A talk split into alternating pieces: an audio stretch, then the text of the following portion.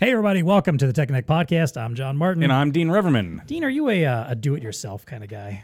Sometimes I am, yes. Yeah. Yes. It depends on the project, Yeah. but I generally do like to try to go after it myself. Now, I will admit, though, I had to replace a garbage disposal over the weekend. I did not do that myself this No? time around. No? Just It was just a little bit too complicated. Didn't want to get into the electric. I've had to but otherwise, I am a do it myself kind of guy. I, I'm with you on the electric side of things. Yeah, That's yeah, the yeah, one yeah. thing. uh, Like I've installed some ceiling fans and lights here Yeah. and there. you don't want to mess a little nervous about that, frankly. Anything sure. beyond that, I don't want to mess with. That's right. Well, what That's about right. in the business world? Are there things that you feel like it's Oh, okay yeah. to farm out and give, you know, to others to Oh do? yeah, yeah, yeah, yeah, Yeah. That was quite the trend for a while. Still it continues to be a trend. Yeah, yeah. Using third parties. But there's also like going to be times though when you do that and it's just just not worth it. That's it's true. Not, it's not worth the time. It's This not worth the money. Doing something in house might be a little better. Now This is true. I know, like you know, what something we do. You know, we we have some freelance designers that we use. That's right. Occasionally, and Yeah. I, I use some something from time to time for an ebook. Actually, there's one. Her name is Caitlin. She's amazing. Are you saying we're going to start outsourcing this podcast? Uh, no, Okay. we're not going to do that because it's easier and better to do it in house. Aha! Is there it I'm is. Yes, saying. yes, yes. You know, there's a lot of time we might. I mean, you, you got to farm that out. You got to Yeah. teach people what, what to talk about. Right, yeah. You know, It's just better to do it ourselves, Yeah, yeah, right, exactly. Well, why not just keep it in in house to do it? Fair enough. So my my reason for all of this, Yes. because we're talking today about in-house color labeling. Yes, nice. And how it compares to doing third party. Aha. Third party. so many and advantages in, in color labeling, though. I mean, Yeah, right? oh, yes, can- definitely, yeah. you can bring it in house now. And one of our guests today, Andy Scherz from Epson, has been on before talking about the benefits of color labeling. That's right. So today we've got him back along Yep. with Mark Middendorf, also from uh, Epson. Nice. To kind of talk about, about again about this compare and contrast of why you should be helping your customers bring it in house. Got it. Hey, don't rely on someone third party. So we're going to do a- some compare and contrast around All right, pricing. Yep. The reasons why you might want to, you know, uh, the benefits of in house versus third Mm-hmm, party. Obviously, we're going to talk about the regulatory side of things. Because if Ah. you're doing color labeling in a business, it's probably because there's some regulation involved around Got it. Why Yep. it's again Yep. Mm-hmm. more important to do that internally. Talk about the waste factor, what's Mm. wasted when you use third party there, and then get into just maybe how VARs can help approach their customers about moving their business. I their- like that Their one. color label printing Yes. business inside. Inside. Help convince them that they need to do this. And, oh, and hey, maybe sell a Epson printer. Some printer along the way? No. Yeah, Get out. exactly. Yes. Ah, I like it. Uh, all that plus our usual value to the VAR. What's tech connecting with us? It's time to plug in and get connected. Welcome to the Tech Connect podcast. It's time to get connected.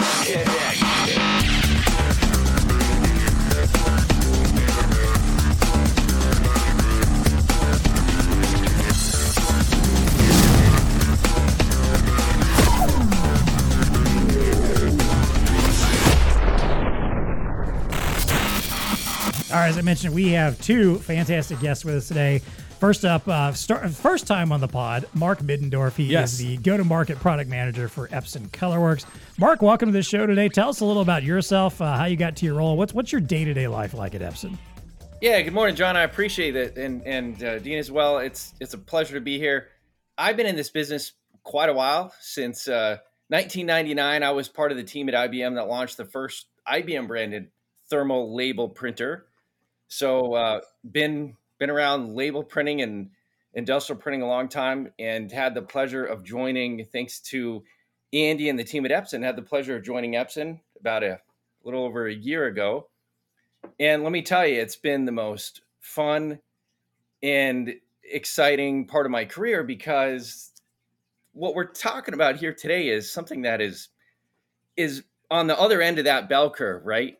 And it's growing, it's on an acceleration path, and it's just super fun. So a little bit about me. I live in honestly the hottest place on earth, which is Lake Havasu City, Arizona.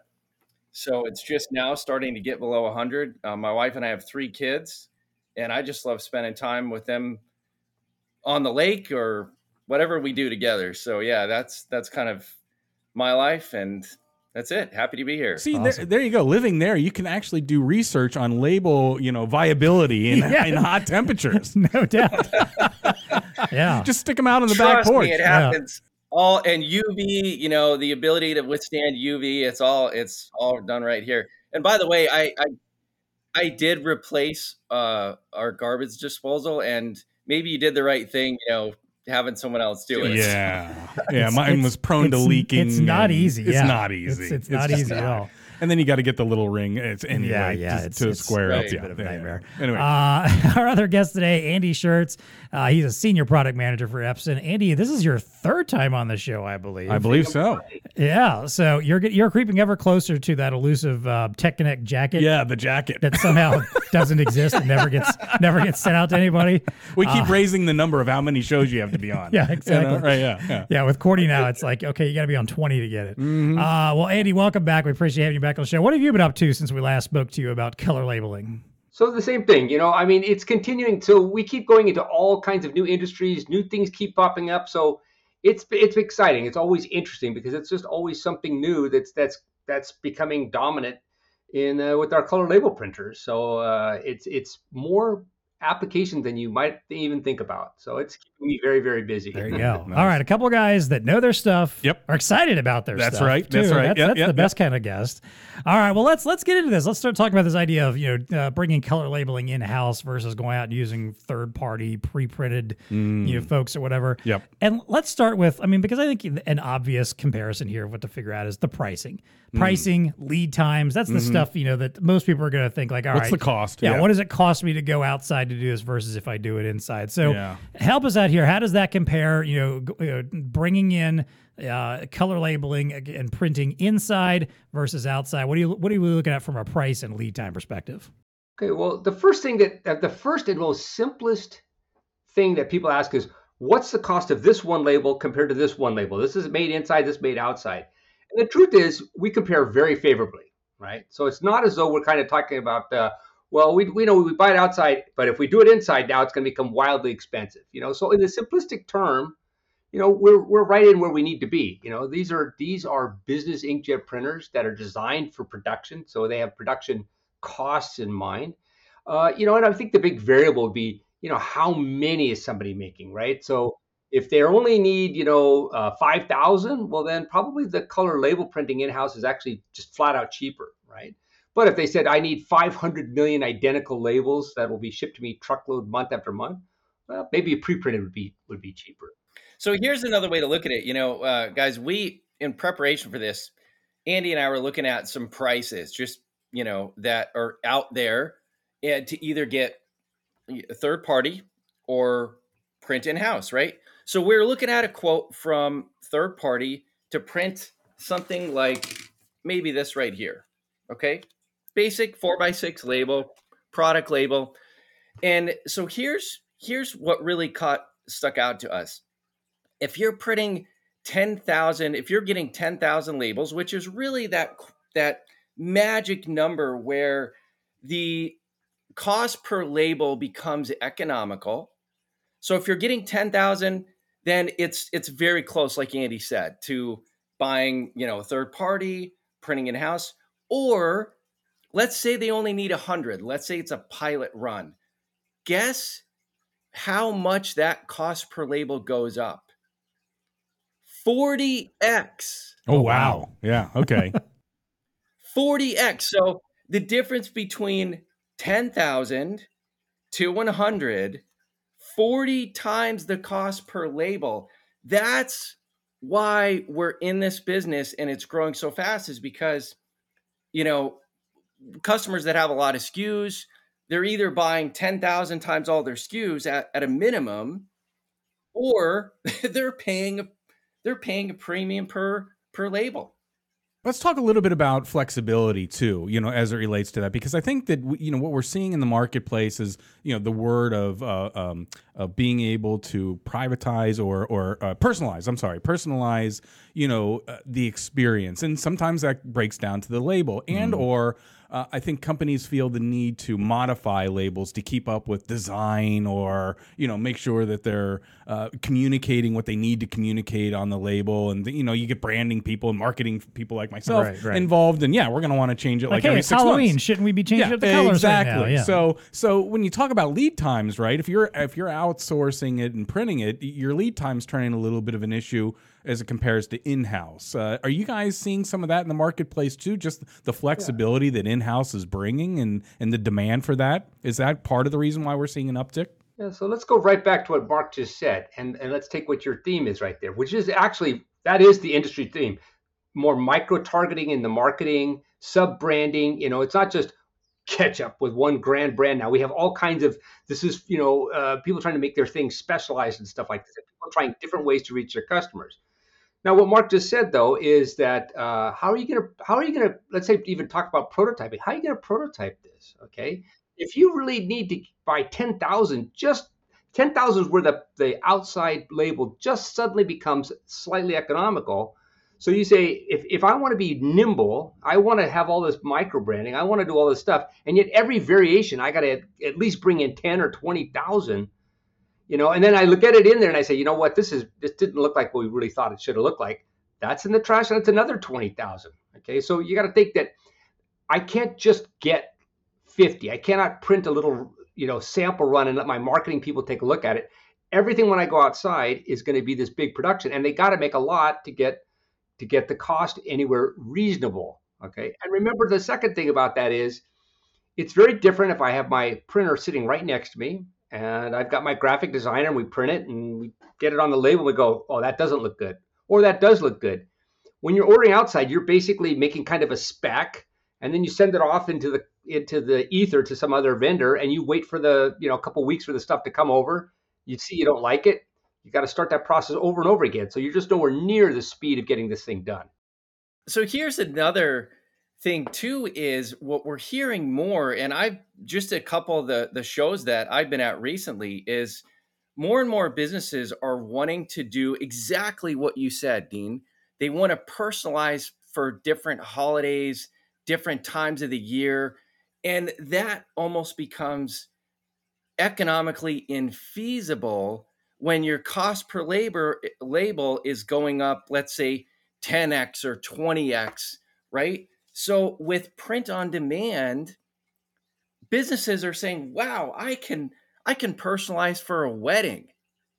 Right? For special events like really micro focused events and add a ton of value to their customers and that's how that's one way that this is really changing the game is it's the first time that it that it not only can they get a super high definition label that looks as good as something pre-print but they can customize for any event or time of year or season like I said, definitely hearing about the trend. You know, but I wonder, guys, and, and I'd like to get your take on this. I don't know label printing as well as I maybe should, but do, is there is there a trade off in the sense that ColorWorks, as great as it is, can produce certain types of labels but you know are there other type are there i don't know temperature sensitive labels or other types of labels that you know as nice as as it would be to have that kind of flexibility of doing it in house there's still you know some industries and whatnot that require certain specifications that uh, you know, is not really meant to be a, an in-house type of label, or am I completely wrong in that? In, in, the, in that ColorWorks really can do, or or those types of products can do a lot of different things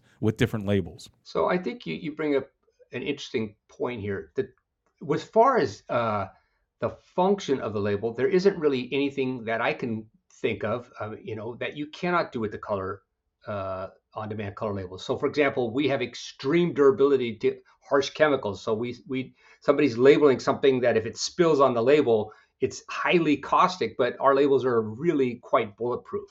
Okay, and of course we have the you know up to 1200 DPI resolution with variable droplet size that allows un, unimaginably precise shadings and and fine fine text and everything like that.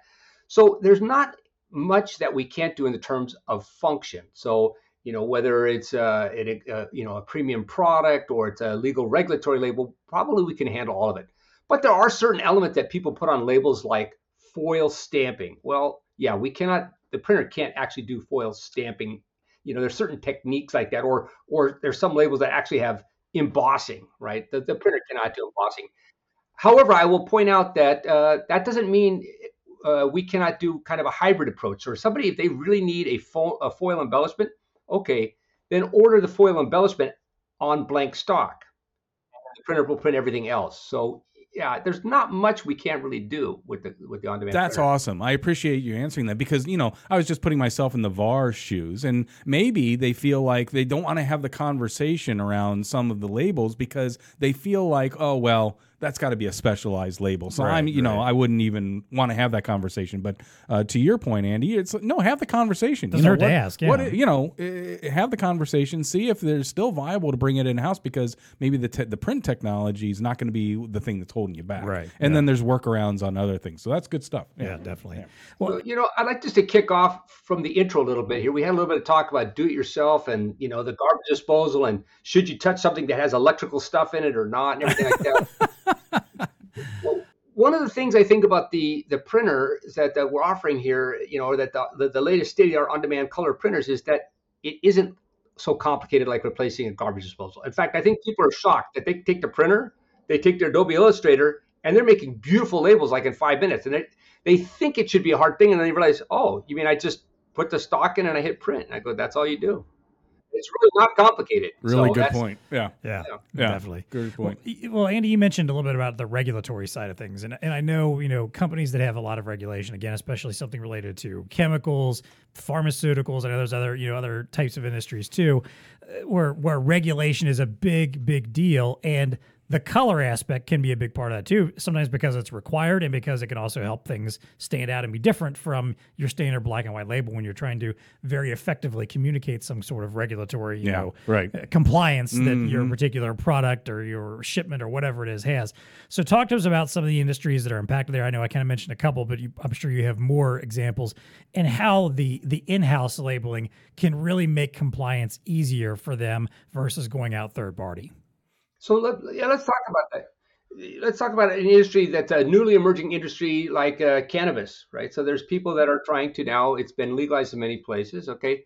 But guess what? We have 50 different states, and I don't know how many different counties there are, and even there's cities, and they're all dictating content, Yep, a lot of Okay. different compliance there. and it's changing fast. Okay. So what was Mark saying? If I'm ordering labels, unless I'm ordering high volumes of labels, my cost per hmm. label from an outside print shop is exorbitant. So if I order a high volume of labels and then they say, oh, by the way, Massachusetts now wants a little green leaf over this red icon with a one through three indicator, all that just became scrap. And so what we find is that, yeah, the, the regulations are changing constantly because the regulations are designed by people thinking up of regulations. And each time you modify that, you just kill all the preprint that somebody just ordered. Yeah, I mean, this is regulated labeling is honestly the most prime for print on demand because whether it's cannabis, chemical, medical, any industry that requires regulation, it's it's getting to the point that it's almost impossible to do everything pre-print. One of the one of the processes, uh, John and Dean, that that was used a lot with chemical was what what's called a two-step, right? So businesses would buy a pre-print label with the pre-print color elements and then run it through a traditional label printer to print the black, the variable data, right? But there again, the problem lies every time a regulation changes, that just becomes a waste. Andy and I were were literally at a show a couple weeks ago in Las Vegas, and we had a customer come in the booth that said they just had to throw out two hundred thousand dollars of media because a regulation changed and they weren't printing on demand. And that's why they were in our booth because they said, we cannot allow this to continue. right. So this is real. This happens. And it's setting up this, I, I like to say, the perfect storm with the lead times, the regulation, the demand or the desire for businesses to kind of own their own destiny. It's all leading towards the ability to print on demand. And now the technology, thanks to Epson, is finally there for to empower these businesses to take that step. What an interesting commentary, right? I mean, Yeah. here you have a bunch of people who think they're doing good, I guess, through regulations and stuff like that. You hear it from business owners all the time how how uh, uh, undeniably frustrating it is Yeah. to be regulated and have to uh, address. And here's a real world example, right? Yeah, You've got hundreds of thousands of dollars of labels that you've invested in, and oh, by the way, it's, it's all you know garbage because we've changed this regulation in one way. And and and there's a lot of different industries. I mean, uh, you know, you rattled off a couple of them, Mark, but it's you know, food, bev, cosmetics, and personal care, pharmaceuticals, chemicals, you know, uh, um, medical devices. I mean, there's just there's a lot of industries that have regulation around it, and to the point, the need to be much more flexible in light of what's happening via legal or regulations or things of that nature. Really fascinating. Yeah, and I know we mentioned cannabis, obviously, you know, because it's still very wild west, and you know, there's there's no you know there's no standardization from like you know Andy mentioned state to state, county to county, city to city. Sometimes, right. I you know I've done some marketing campaigns around this and around Mm-hmm. the labeling part of it, and you're right. Every time I look at it, I'm like, good grief, like you can go find a list of every single state of exactly what's different for every single one of Mm. them. So if you're operating a business that's crossing state lines, you have different, completely Well, right. different There labeling practices Yeah, there. yeah, yeah, yeah. But I think even if you take that aside and get into the industries, you know, that maybe have, you know, uh, uh, you know, standardized regulations like chemical processes or pharmaceuticals or whatever, where it's, you know, maybe a, a national standardization. Even that, though, it's still not easy because, to your point, changes happen on a regular basis. They're always reevaluating this stuff. Mm-hmm. Those labels have to be very, very precise and have a lot of pre- precise, detailed information. And as soon as you find something wrong, again, yeah, you might have to scrap an entire thing, or uh, you know, or or a dramatic change might occur. And I'm sure this happens a lot, and because I know what regulatory bodies are like, Mm. where they they don't let you know that this stuff's coming down the pike necessarily. They might be discussing it, and then one day they just flip a switch and say, oh, by the way, Yeah. by you know, it within three weeks, by the end of the quarter, you need to change up all your labeling in order to have this particular new little yellow widget in the corner in order to verify this. So Mm-hmm. Yeah. I, I, I you know, I, I can definitely see how, it, you Mark, to your point, this is the low hanging fruit. I feel like for for VARs, if you if you're working with any of these is. companies that are doing this kind of regulatory labeling that are, that's that there's these requirements, there's no reason they shouldn't be doing this in house. So you know, we'll, we'll get to this in a moment of like Mm. where to start with VARs and you Mm-hmm. know what they what they should be going out and doing. But I think this is a, a very low hanging fruit. If you've got these kind of customers, those are conversations you should probably be having sooner than later about right. bringing their Yeah. printing in house Yeah. if they're not already. Yeah. Uh, well, let's let's pivot here real quick, and because we we mentioned this a little bit earlier, Andy, you kind of hinted about the waste factor here, and you guys both have mentioned it here that you know, especially you know if, if you're if you're asking for large sheets of, of mm, labels mm-hmm. and you get them back, and then suddenly you've got to make some changes, or if something is completely changed where you they no longer are viable.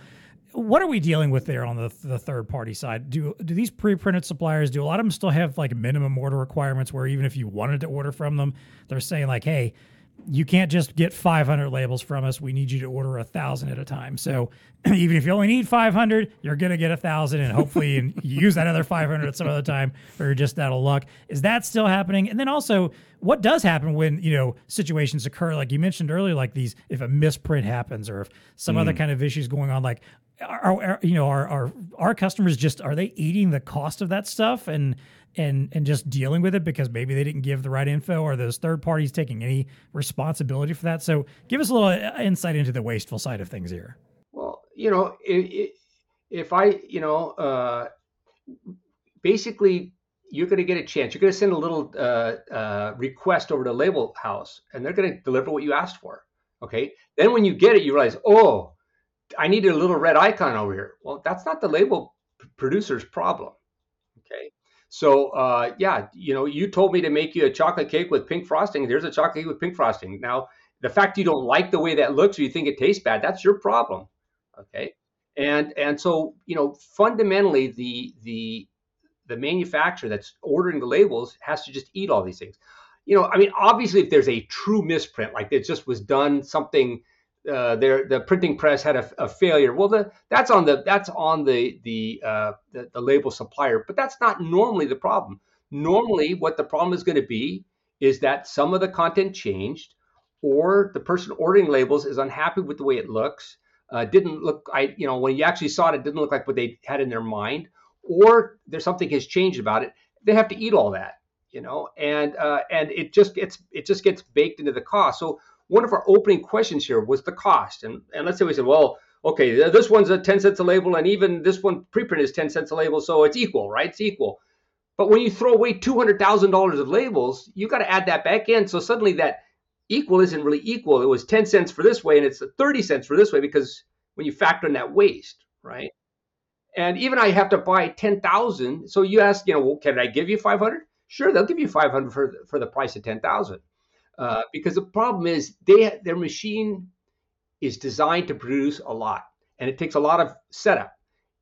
They have to charge you one way or the other for that setup. Either they amortize it over 10,000 labels, or they amortize it over 500. But you're gonna you're gonna pay it either way. Okay, so they'll give you whatever quantity you want. You can ask them for one. It's probably one for the price of 10,000, right? Uh, you know, so so the the bottom line is if you have your buyer, they're always going to order too many labels, very simply, right? Because they want to get the price break. Because the, the, the mentality is, I got to get this down, this price per label down. And then you just have a warehouse full of all this unused stock that you got to save yourself money. You spent the money to save money somehow in some strange dynamic. So, so John and, and Dean, so Andy and I, we've been at this a little bit, you know, and we've seen countless cases where there's racks as wide as my house with rolls and rolls of pre-print media. And without fail on those racks there's a there's a certain portion of that that is literally unusable. Why? Because there's a shelf life. And it's typically around 2 years. It depends on the environment the humidity the heat. If it's in Arizona trust me, that shelf life's going to be a lot less, but there's a shelf life. And so that's what happens too is they they they buy the big volumes to get that that cost per label down, but then they don't use it all. It becomes waste. Something changes. And here's one other thing I'm going to throw out, and you guys can appreciate this. Being in marketing, I spent much of my career in marketing. Well, marketing, we love to tweak things, right? Hey, we can make this a little bit better. We can move this here and constantly it's constantly happening in brochures and and revisions. Well, as Andy just said, when that happens, all that preprint just goes to waste, right? To implement any design change. So it's again, it's creating the perfect storm for customers that see they walk in our booth, they see they can print a beautiful high res color label for, let's say, 10 cents all in. They honestly cannot believe it.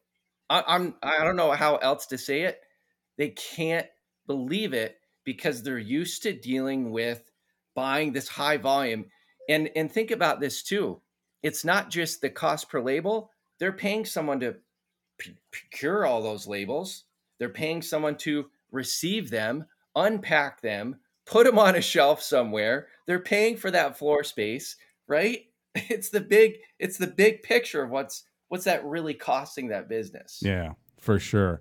Let's go down an angle of the ESG, not to, to bring it out, but I know it's becoming even more prevalent, you know, mm-hmm. uh, in in industry and manufacturing and uh, just you know corporate policy to have an environmental, social, and governance uh, kind of policy. And and a lot of manufacturers, not just media or, or whatever, uh, are starting to deploy tactics of quantifying. You know, right. like hey, if you put in a ColorWorks, and I don't know, I'm just I'm picking on you because you're you're here, but you know, if you, but the the analogy would be, oh, if you put in a ColorWorks, it's going to have this much of a positive impact on right. the environmental. Right you know your environmental footprint because you know it's it's just in time printing and so there right. you know your waste is going down x or or whatnot have you guys gotten there are you are you trying to develop those types of arguments you know as far as you know why you should consider a colorworks product or is that coming down the future not to put you on the spot um, yeah. but you know you know where i'm going if you if you look at the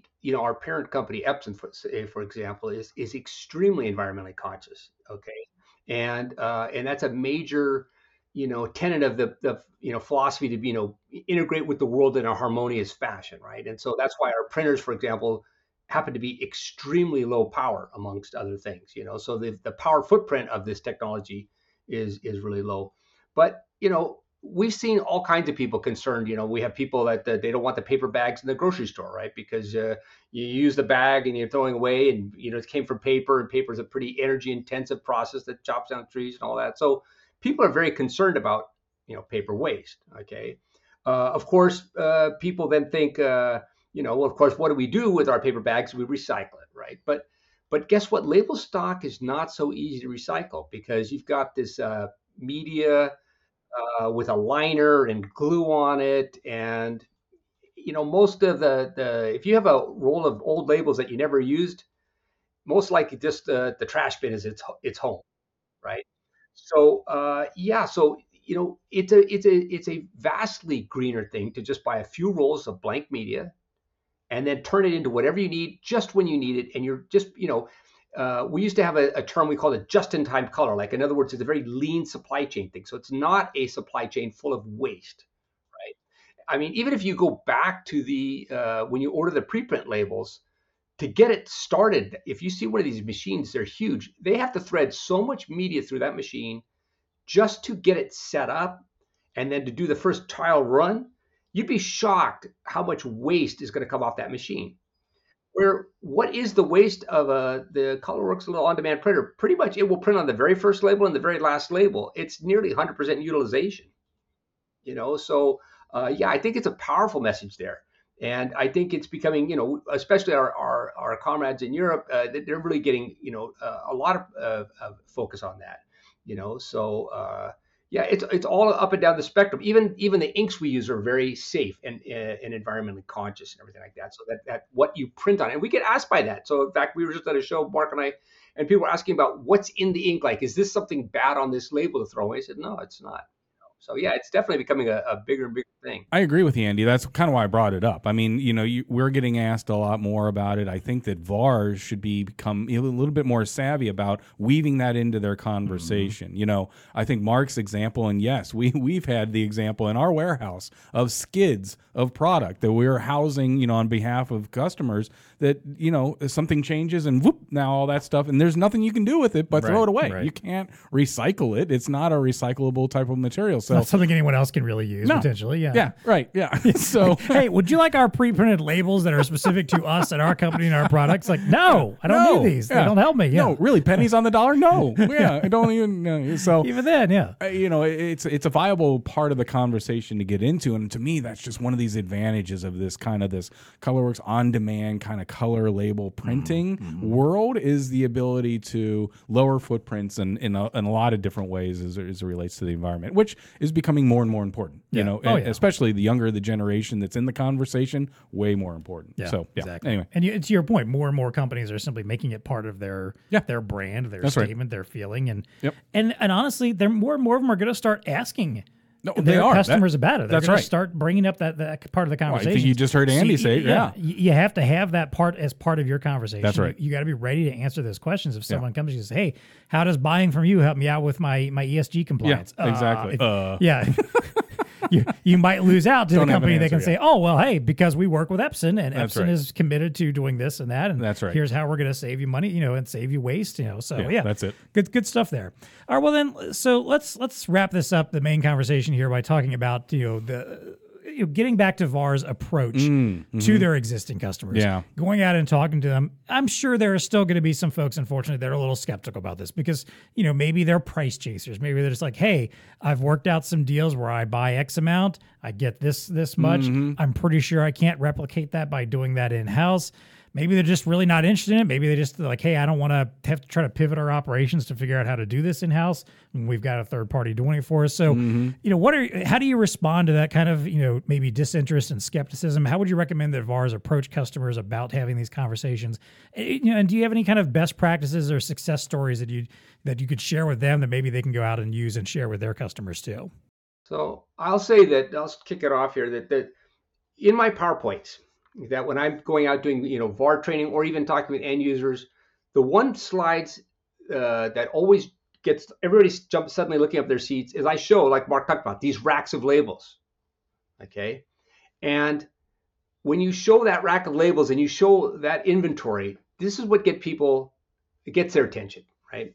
So I always recommend to the VAR go in there and let the customer tell you how they do it today and get to that room where all those labels are in. Let them talk. They're going to start telling you, well, yeah, we got to order, we got to do this, we got to buy this minimum thing, we got to talk about throwaway. You know, you're especially depending on, well, I don't even care what size of business you are. That's a lot of capital tied up in labels, right? And that lets people look at the, start thinking about the problem. I think that people begin to actually almost sell themselves on the product when they start looking at the hassle of what they're doing today and they start talking through it. So the best thing to do for the VAR is just get yourself in that room and let the customer start talking. And I think they're going to paint the picture why they need an on-demand solution because it it doesn't it's not an easy thing like mark said you're paying people to manage it you're ordering you got lead times you got waste you know what you're throwing away you don't know what you got you thought you had it now you go to produce it and you didn't have it now you're doing a rush order let them you know again you focus on their pain point and that's where their pain point is at. So so that's step number one. So so this is this is good stuff guys. So step number one is what andy just just took through okay?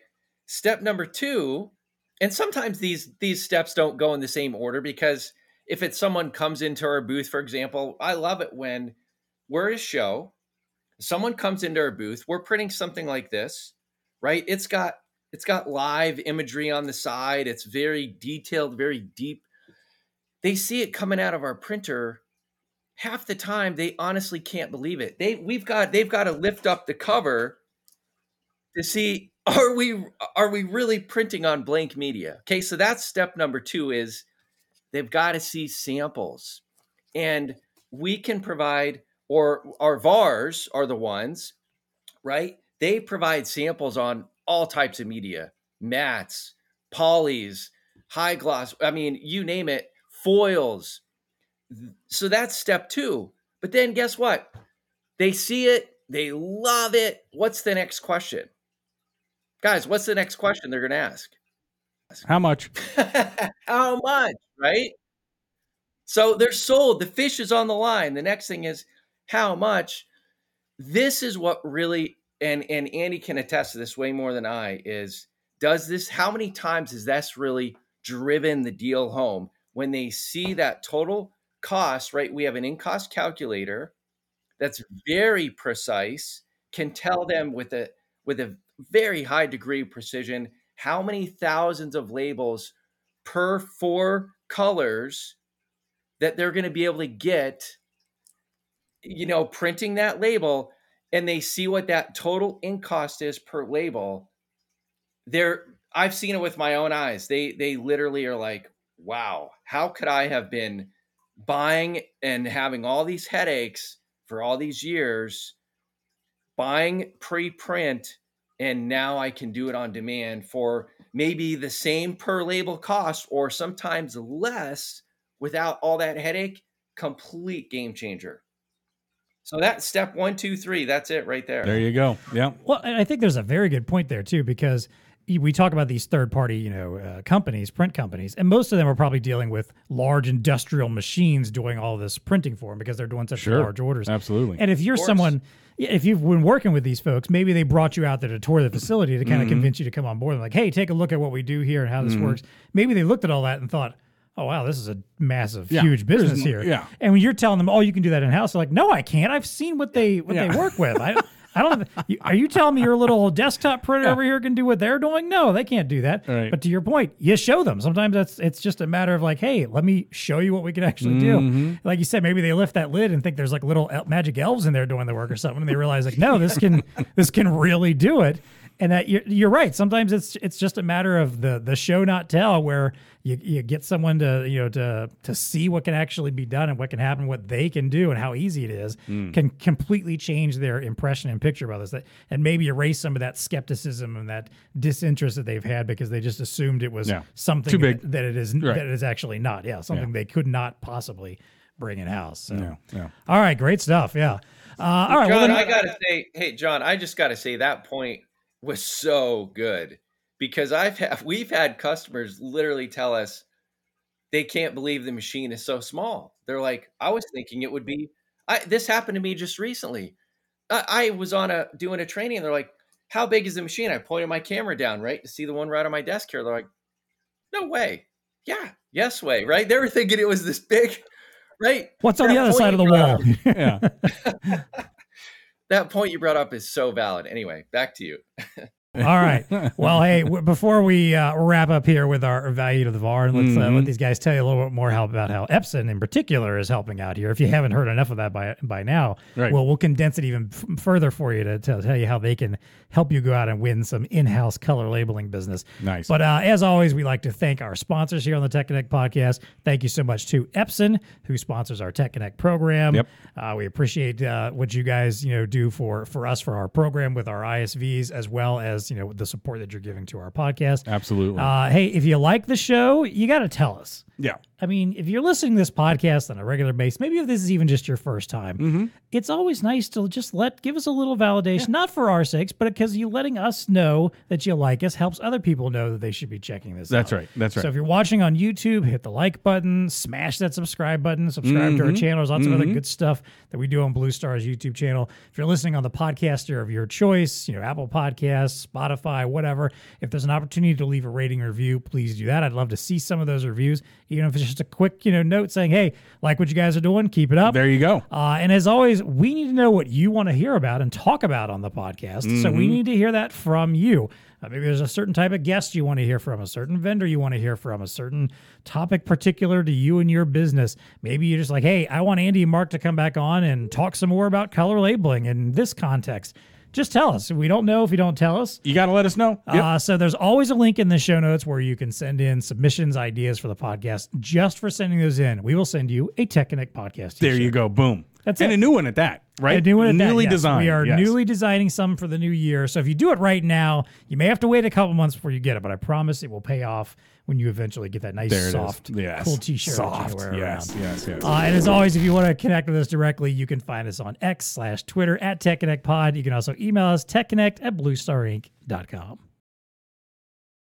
All right, let's wrap up our conversation. Let's talk about a little VAR value here. Yes. And again, I feel like most of this conversation has been a lot of good talking points Mhm, for VARs, a lot of mhm. helping them understand Mhm. how they can go out and pull this business back in house Mhm. and, and away from these third parties. But let's wrap it up here by talking about Epson in particular, because you guys have been very, very proactive about color labeling.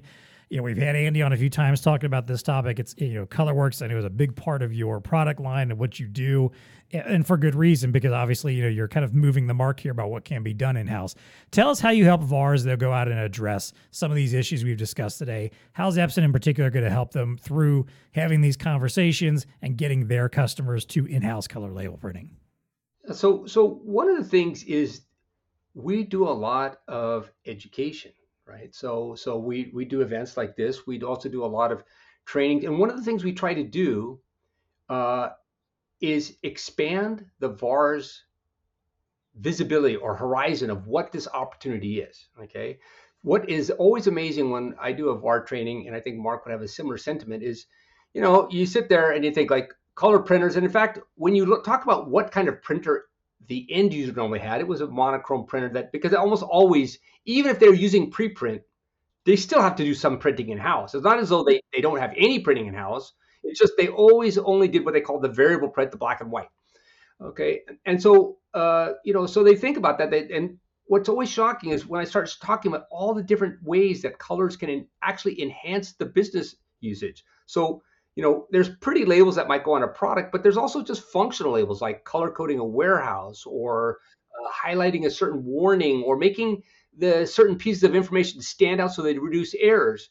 And you start showing all these different dynamics and you watch the faces in the crowd light up. And usually when we start talking to the VARs, whatever was supposed to be a, you know, whatever, an hour meeting becomes a two hour meeting because they can't, they're uh, impressed and shocked by all the different applications. So one of the ways we do it is actually expand their horizons with this whole diversity of things they can do. It's more than they expected. Yeah, I, I gotta, I totally agree with that. I mean, I do a lot of trainings as well, all over the country for for VARs, and going through all those use cases, they're sitting back in their chair at the end, like, wow, like I honestly didn't think of half of those, you know, and um, that's what makes it so fun, and that's really what we we invest a lot of time, a lot of energy in training, equipping, because to us, and this is fundamental with Epson as a company, is a partnership.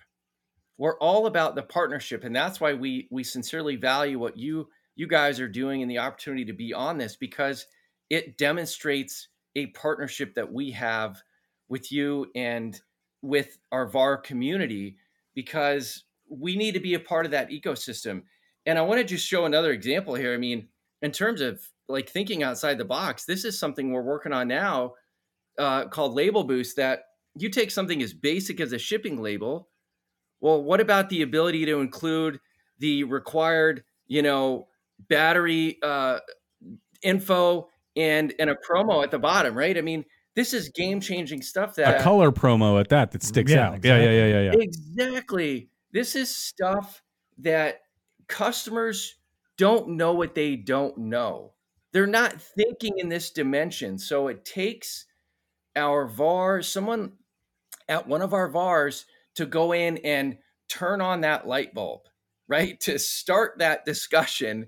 And that's what is is so fun about this business. So yeah, we we invest a lot in making sure our VARs have the information that they need to be successful. All right, so here's my curveball to you guys. What are your top three verticals, industries, or whatever that you're seeing growth from a color label perspective? I mean, is it is it cannabis? Is cannabis one of the top three? So if, if I'm a reseller sitting back and thinking to myself, okay, I know my customer base, what are some of the ones that are kind of taking off on the color label side? Do you guys have an opinion there? Just like the top one, two, three? Yeah, well, one of them continues to be strong is the is uh, of course the the chemical industry because they require color warning. So it, it it's very it's it's what I call legally mandated variable color. So you can't. It's not like just a color element. It's some variable number of color elements that you don't necessarily know, and it's not necessarily consistent. Even though it's even I'm making chemical X, everybody every different state has a threshold that whether this warning is required or not required. Blah blah blah. So chemical you know, always continues to be big. The second one is picture on a label. So you know, uh, you know, I'm a big. We talked, started kicking off this conversation about home improvement. I'm kind of like a black belt of home improvement, and I've been going to these big do-it-yourself stores for a long time, and they used to write on the boxes what's inside. Right? They they say this is a half-inch T PVC, blah blah blah. And if you read it, even your native English reader, it takes you forever to find this stuff. Go into it now. Every single box has a picture of what's in that box. Makes it, and they they'll even color code the size of what's in that box, right? So the fact that you have high resolution on demand that can produce a picture, go look around and you will see pictures of what's inside the box on the product label. So that's a big, big one. Yeah, and think of this there's thousands and thousands of SKUs. That's where this is going, right? I mean, you have hardware, you have fittings. You can't even count the number, the different types of fittings that are out there, right? To do all this pre print is an astronomical task when it comes to things like hardware, fittings, fixtures. So that definitely is another one. So Andy, you've you've called two there. Do you have a third one there? Well, and then again, it's it's it, it is then I'm going to call we we refer to the, the term as like boutique label. What we're talking about are, you know, it, it used to be kind of like you had one brand of ketchup, you had one brand of uh, this, you had one, you know, a couple big major brands of coffee. But you know, look at beer. You know, you had your Budweiser. Now it becomes the microbrew section. So everything is becoming uh, more specialized. This is a special herbal tea. Da da da da da da da da. da. You know, coffees. There's there's so many types of coffees, both regional and and variations. All that stuff starts becoming impractical to label in bulk because it's not bulk product, right?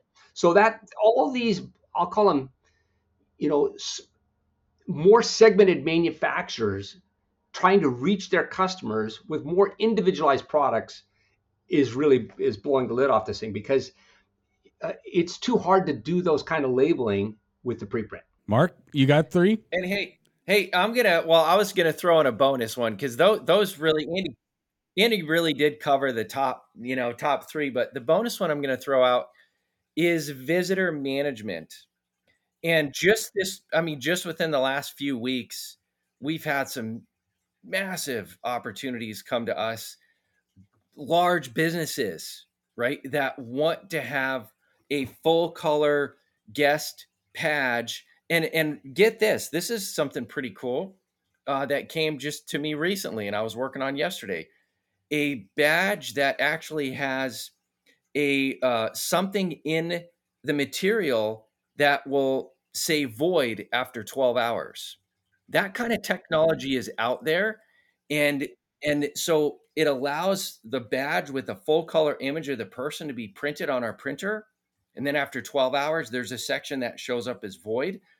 This is cool stuff because security is front and center for everyone whether it's businesses, universities, schools. So visitor management is another is another big one both for that application and trade shows because you think of the waste that happens at a trade show, right? With all this preprint stock. Now, most of the shows you go to are all are all print like this one here, uh, printed on our printers on demand, right?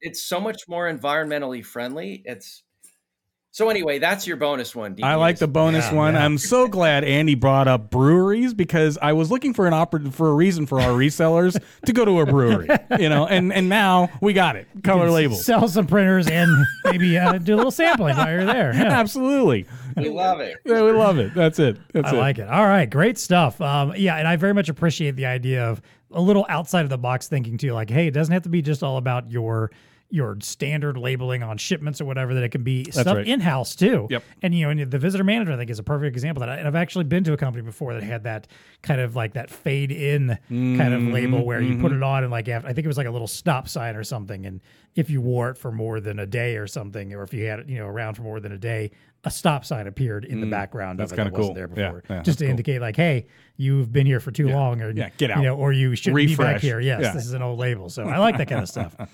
All right, hey, let's uh let's wrap up here then with our favorite segment each week. What's tech connecting with Ah, you? yes. hmm This is where we get to talk about something in the world of technology, innovation, Mm-hmm. science, business. It's just something we feel like chatting about today. Yeah. It's caught Yeah, our yeah. eye, has our attention. All right. Mark, I'll let you kick this one off. What's tech connecting with you right now?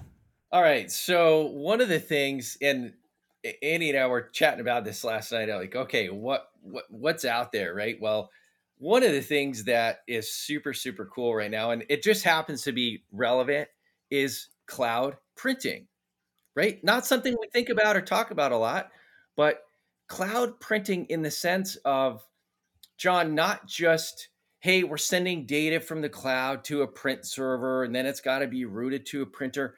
I'm talking about direct cloud to a printer. This is cool stuff when you really think about it. And, you know, even five years ago, who would have really thought something like this would have been possible or widely used?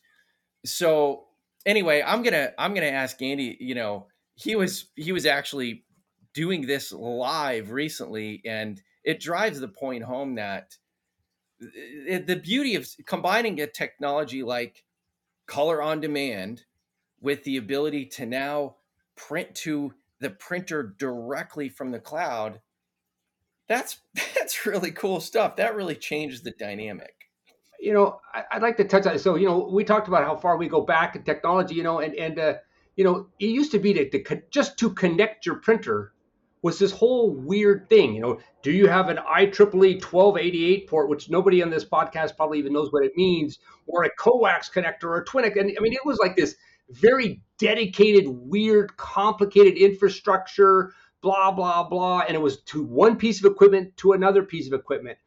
And with this cloud thing, all of a sudden, we had an account. We were talking with a software developer in Sylvania. I happened to be out here in California. We had another group in uh, Ohio, and then we had another manager over in uh, Pennsylvania. And then we were all working and looking at the same printer. And then the, the guy in Sylvania says, Yeah, I can see it's online. And then somebody else says, Okay, let me try setting a label to it. And it was like, it, you know, it's it really was it was like it was just like I realized we're just at a whole nother threshold here as as all this stuff becomes, you know, kind of like, you know, the Internet of Things, if you will. It's really just amazing that it, it would be inconceivable as a younger me to even think that you could do something like that. Yeah, pretty No cool doubt. stuff. Yeah, definitely. Yep, yep, yep. Andy, did you have yeah i grew up in the days of ibm where you know coax connector was as big as a coffee cup right i mean it's just crazy that we've gone from that to to hey, you can send a job to a printer in another country directly from the cloud. You know, it's crazy. Pretty cool. Yeah.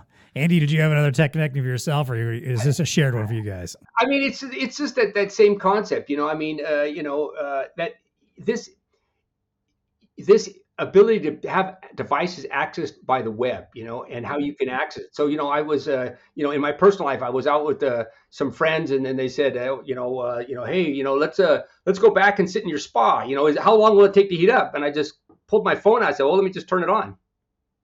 Right? You know, it's it, it's it really is a new it's really you know emerging sharply how you can just do all this stuff right now that was going to open up a whole new level of of power in these in these hey andy what about the downside when your when your uh your network goes down? Tell about that. I mean right all of a sudden you don't have your climate control right, everything. So, you know, our, our router went out and i realized holy cow i think we have like 20 devices on that on that router right? You don't even realize how connected everything is right? We're ring and this and that so it's a blessing and a curse i guess yeah we got we got back from our trip this weekend and mm-hmm. i saw a notification that said that my like our internet had been down for like two and a half days oh wow okay i was like all right. Well, I wasn't. That was. I wasn't there for that to be a problem for me, apparently. but I would have been miserable had I actually been there. So. Right. Right. Right. Right. Right. Oh, there you go. All right. Well, what's tech connecting with you, Dean? Well, I got one thing here. One place that you really don't want to be anymore would be the International Space Station.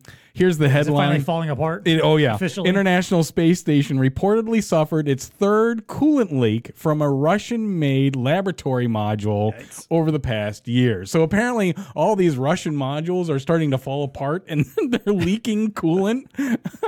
but just like you would think, right? So they noticed that there was some type of leak occurring mm-hmm. on the cameras outside. And so what does NASA Is anybody do? even up there right now? Well, yeah, oh yeah, there's yeah. somebody up there. And so what does NASA do? They put in the call to the people that are up there and say, hey, by the way, can you guys look out the window real quick? Because we see flakes quote unquote coming from one of the two radiators oh, of no. the multi-purpose laboratory.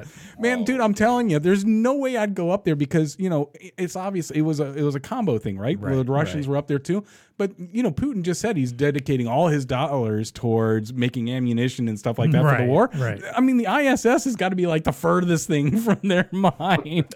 I don't yeah, know. All of a sudden, this is low on the priority list, right? Really low on the priority list, and and it's kind if it's leaking all over the place, dude, I'm not going. It's like having that roommate that just stopped doing laundry and cleaning up after themselves. We're like, nope, yeah, not doing it. Not gonna do it. I'm paying the rent, but that's it. Yeah. That's right. So if you get an invitation to go to the ISS, just turn it down. I don't think I'm going to for one thing, but yeah, no. I, I, even if it's a color label opportunity, you, you, need to turn that down. Well, here's what you can do: is you can tell your customer if they do have any of that excess labels laying around and they can't use anymore, maybe they can ship them to NASA. Oh, to patch the leaks. Yeah, so they can send out their patching stuff. You know, like.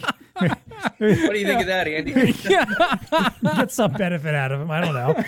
Like, look, pennies on the pennies for the label here. Yeah. You, can yeah. patch up some holes on the ISS. It's so. good for our ESG, you know, yeah, right? Yeah, you never know. NASA might be desperate. Good way to recycle those labels. That's it. That's it. exactly. John, what's tech connecting with you? Uh, all right. So um, apparently, uh, crabs are here to save the day. Crabs? Yeah, they're like, like the, little little crabs coming as, out of the ocean. As this article from Vox indicates, not all heroes wear crabs. and Not all heroes wear capes. Sorry, okay. I just totally botched that. Some are crabs. So apparently, uh, there's a, a, movement going on in Florida where scientists are getting ready to unleash masses of crabs okay. to assist with the coral reef problem there. Oh, so as they note in the article here, that like about half of the world's corals have been wiped out due to warming seas, right. disease, other Bleaching, threats, all yeah, all this mm-hmm. kind of stuff, and all just our various trash that we're always dumping in the oceans. And apparently, ninety percent of the coral reef in Florida is already deteriorated. Mm. So there, this problem keeps accelerating. There was a big heat wave in the Caribbean that did not mm-hmm. help out. Apparently, right. yep. so now like as a as a method to help out because a lot of what's going on here is algae is the big part of the problem apparently. okay all right this algae which feeds off of the kind of you know trash and yeah, waste right. and stuff yep. that we're dumping into the ocean uh-huh. and gets bigger itself is starting to cloy onto these reefs it's destroying them it's keeping them from getting sunlight and it's and, So it's, how do- and, and yeah. making them useless. And and if you don't know, you know, coral reefs have uh, served multiple functions. One of them being it's great for a lot of you know uh, sea wildlife. Yeah, and yeah. a lot of the fish that Diversity we is- might be fishing yep, and using yep. it ourselves. Just watch Diversity of Nemo. wildlife. Yeah, Yeah, yeah. Finding exactly. Nemo, yeah. As well as, especially in Florida, a lot of those reefs were helping shore up the shoreline Ah, for devastating storms yeah, and hurricanes, to keep from flooding being quite as massive. So, what are the crabs gonna can do See here? why we'd have a problem. Well, apparently, Well, what do they do? These particular crabs, and I, I do not have the name of them off the top of my head here, looking at here, but uh, these particular crabs apparently feast on algae. Like, Oh, they I'm love it. talking like serious feasting. Like, Got it. Just Got it. consume algae at, at massive amounts. So they basically are breeding thousands upon thousands of these crabs to unleash them to go out and Go start eat, boys. on this Yeah. algae and hopefully opening this back up again. Now, what I thought was also I like fun, it. fun about this article too, and as always, we always have links to these articles in the show notes. Is apparently because they're raising, they're they're breeding so many of these in captivity. Yes. They are not necessarily automatically know how to handle predators. Oh. So to help out with that, Okay. they have been using puppets. They're getting local school kids to create puppets because these crabs act can't- the bad crabs guy? can't really see very well anyway. Yeah, yeah, but yeah. Basically, creating puppets of like squids and other predatory Yeah, fish or whatever yeah. that might try to feed on crabs, and they're creating these hand puppets that then that their people go in and like stick into tanks or whatever. You're to serious kinda right poke now. at the fish, yeah, and, Yeah. and make or poke at the crabs and make them back off, you know, so that they recognize what a predator might look like All or might seem feel like or whatever, and stay away from it. So when they get out there, they can avoid this is predators deep. and get onto their. This algae. is They thought through all of this. They've thought through all of it. Yeah. So there you go. Crabs are gonna s- save our coral reefs and maybe even the world. Who, Who knows? knew? So, Who knew? uh, that's what's tech connecting with us today. stuff. Mark Middendorf, Andy Scherz. Thank you guys so much for Thanks, joining us on the pod. We appreciate having you. Hey, uh, uh, until next time, you know, um, go out, uh, you know, get some people talking about their labels. Yes. some some Yeah, color Go find some printing going on. opportunities. Absolutely. Go And, to a uh, brewery. And the next time you see a crab, thank it. You know, maybe before you eat it. I don't know. There you go. And as always, folks, please stay connected. TEConnect Podcast is brought to you by Epson. All right, Dean, now that we've uh, sold everybody on the benefits of in house color label printing, Yes, sir. let's discuss how an Epson printer can get the job done for your customers. Well, I hope they have an option for us. Yes. It'd be a shame if they talk about all that and we're like, oh, sorry. We don't have anything for you. Yeah. Oh, of course not. the ColorWorks CWC4000 is a powerful and compact on-demand commercial color inkjet label printer. Try saying that 20 times. Yeah. fast. Nice. Engineered by Epson for demanding applications and backed by industry-leading service and support. The C4000 delivers exceptional, crisp photo quality images up to 1200 DPI resolution. It's compatible with ZPL2, major middleware, SAP, Windows, Mac, and Linux for seamless integration, and features a dust and water-resistant design for high-duty cycle environments. Nice stuff. Remember You- how we talked about like show not tell on this thing? Right, I think yes. You show this off and you're going to impress some people. About what this thing can Absolutely. do. You see So- the quality of this thing? uh, It'll knock you out. Exactly. Low cost, optional Wi Fi connectivity, remote printer management, speeds up to 4 inches per second, and easy to operate with a color LCD screen and fast media and ink loading. If on demand in house color labeling is in your customer's agenda, and it probably should be, Yes. the ColorWorks CWC 4000 is ready for the job. Check out the link in the show notes for a spec sheet and additional details. TEConnect Podcast is also brought to you by Zebra. It's a rugged tablet. Yes. It's a rugged laptop. Yes. It's a rugged vehicle mount mobile computer. Holy moly. All in one? Everything you need all in one tablet. There you go. No, it's not the latest comic book you read. The all in one. Tablet Man. it's Zebra's ET60 and ET65 tablets, the most versatile Android business tablets. These tablets thrive virtually anywhere, from the harsh environments in warehouses and hmm. manufacturing plants to the unpredictable outdoor ports, yards, and field services. It might even survive Arizona. Doesn't matter. Yeah. Mark was, Yes. you know. Yeah. 100 degrees, no problem. No Su- problem. super bright 1000 nit display for any lighting, outdoor or indoor. New patent pending vehicle dock with heated keyboard or friction hinge keyboard accessory. Wi Fi 6E and 5G connectivity. Eight years of service and support lifecycle. Did you just say eight years? Eight years. Holy Who moly. Who guarantees anything for eight years Right? anymore? That's solid right there. That's impressive. That's impressive. Check out the link in the show notes to learn more and find helpful sales resources. The TEConnect Podcast is also brought to you by ELO and the 70 series full HD professional grade touch monitors. The 70 series delivers professional grade feature rich platforms well suited for POS, interactive digital signage, self service document signing, and more. All right, let's talk about some features. Let's love- do. We love talking features. We like features. You got a narrow border touchscreen. That's important. Got Yes. a, he wants a big clunky No, you don't border. want- no. You know, a lot of- you don't It's not sleek. It's not sexy. Energy Star 8.0 certified. Ooh, So, okay. you know, that- Saving some, some, that, energy. uh, yeah, some yeah. of that ESG standard That's stuff right. we were Yep, talking yep, about there. yep, yep. Scratch resistant surface. Mm. Durable IK07 design. Uh, low blue light and flicker free. Touch on screen display. Display tilt from 20 to 70 degrees. Built in speakers and a collapsible stand for VESA mounting. What more do you need? I don't know. They got it all covered. But hang on. Wait. But Oh, oh, wait. wait, wait, There's, there's more. more. Available in 22, 24, and now 27 inch sizes in black or white housings. The 70 series delivers the quality and reliability you expect from Elo, backed with a standard three year warranty, extendable to five years with optional advanced replacement. Boom. Check out the link in the show notes to learn more about these new monitors.